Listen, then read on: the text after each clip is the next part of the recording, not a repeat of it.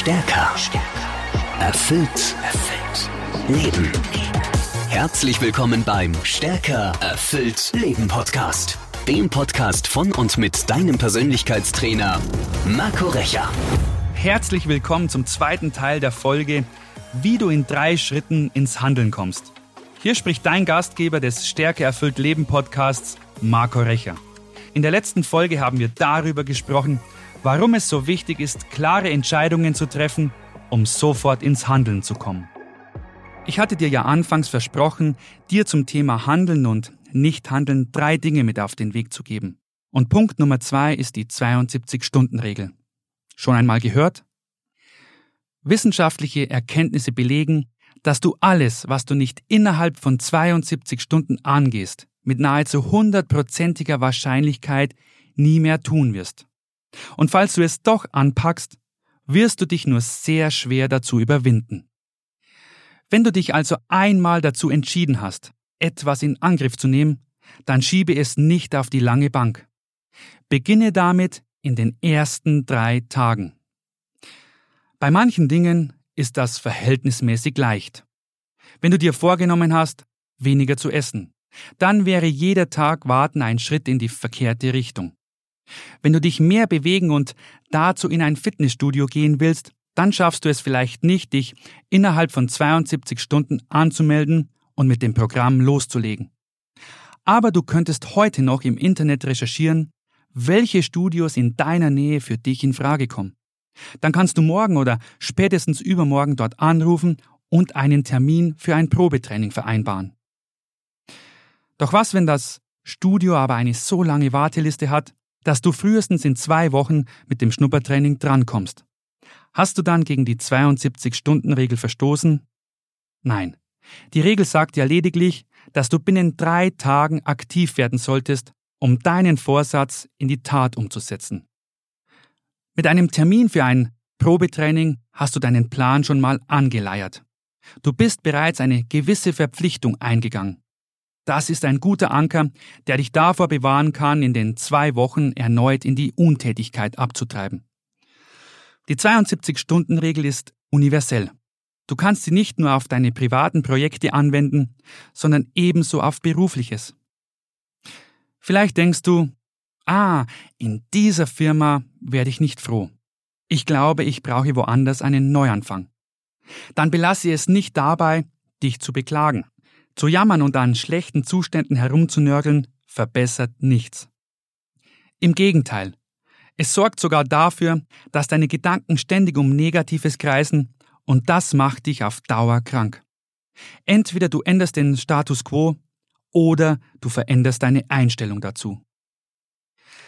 Wenn du also ernsthaft wechseln willst, dann fange binnen drei Tage damit an. Falls du einen Partner hast, besprich mit ihm oder ihr, was du vorhast.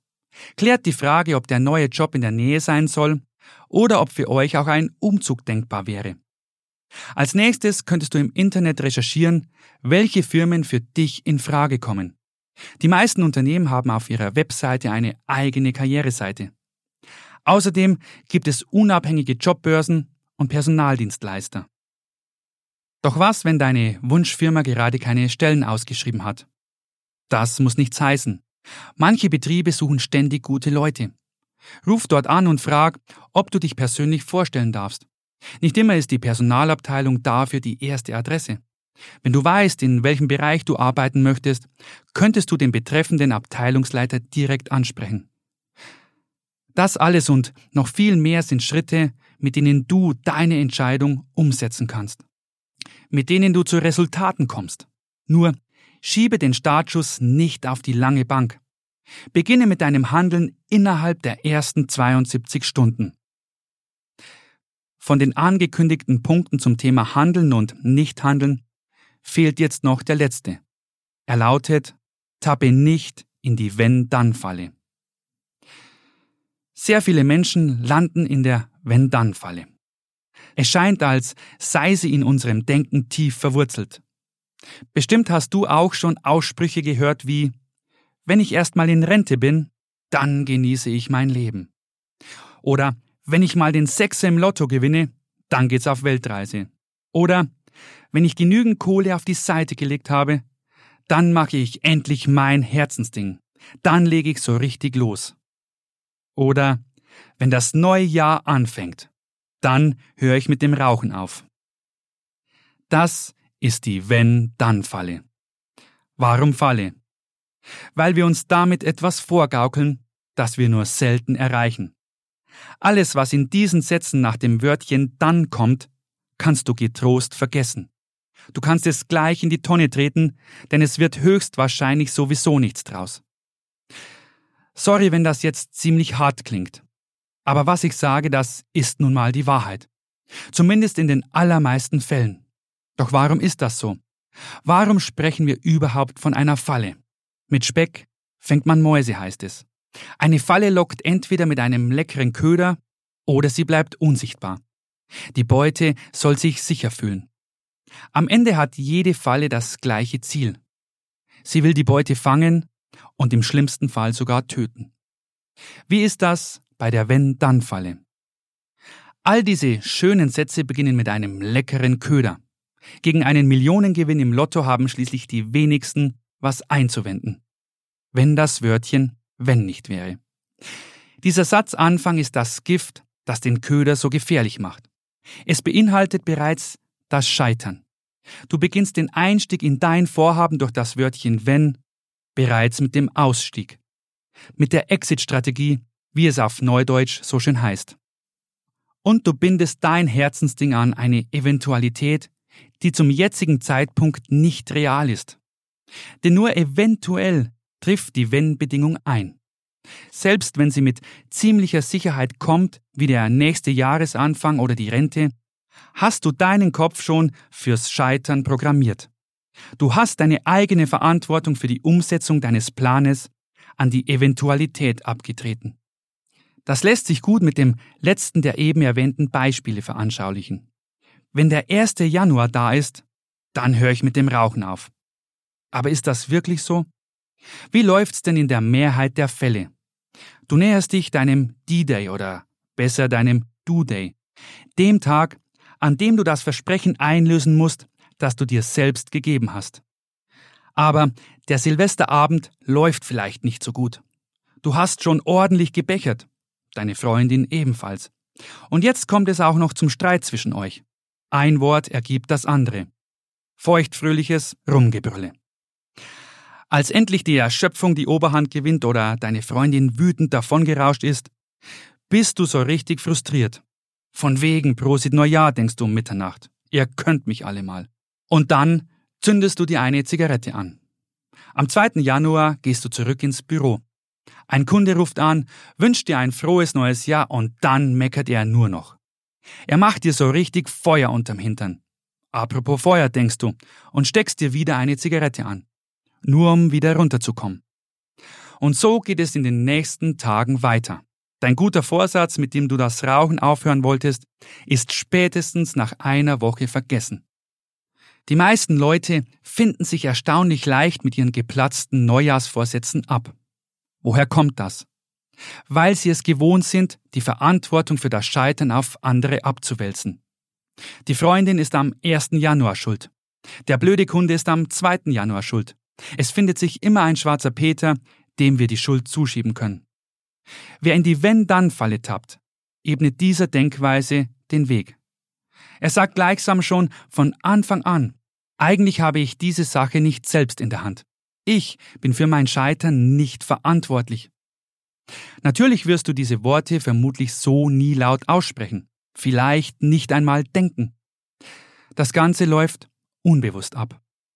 Aber gerade das macht die Wenn-Dann-Falle so heimtückisch. Beobachte dich einmal im Alltag.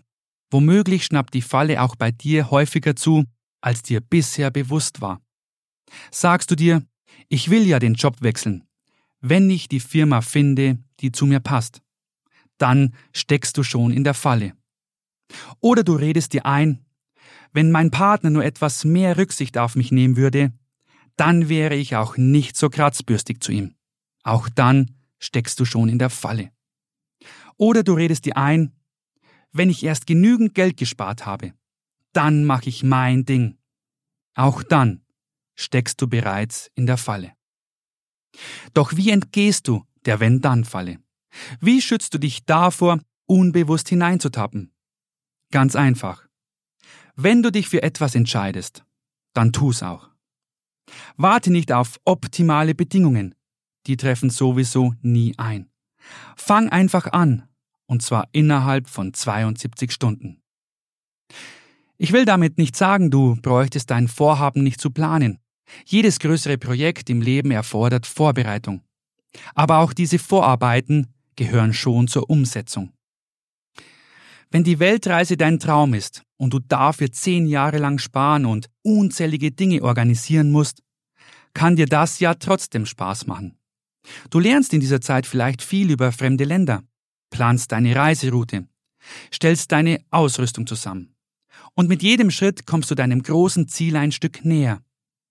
Manche entdecken bei der Vorbereitung, dass schon der Weg zum Ziel gehört. Schnell loszulegen, statt die Umsetzung auf eine Eventualität zu verschieben, mag dir Zugeständnisse abverlangen. Vielleicht kannst du deinen Traum nicht sofort in vollem Umfang realisieren. Dann überlege dir sinnvolle Etappen. Nehmen wir an, du willst dich selbstständig machen. Dann mögen es die Umstände erfordern, im alten Job für eine gewisse Zeit weiter in Teilzeit zu arbeiten. Du wirst, sobald du erst einmal angefangen hast, aber auch feststellen, dass viele Befürchtungen gar nicht eintreffen. Manches Problem lässt sich auch leichter lösen als gedacht. Zugleich gibt es auch ganz andere Herausforderungen, die du mit der Hilfe anderer aber meistern kannst. All diese Erfahrungen wirst du jedoch nie machen, wenn du nicht loslegst. Wenn du es nicht wenigstens versuchst. Also geh es an und komm ins Handeln für ein stärkeres und erfülltes Leben. Glaub mir, es lohnt sich. Schön, dass du in dieser Folge mit dabei warst. Danke für deine Zeit. Danke für dich. Wir hören uns in der nächsten Folge.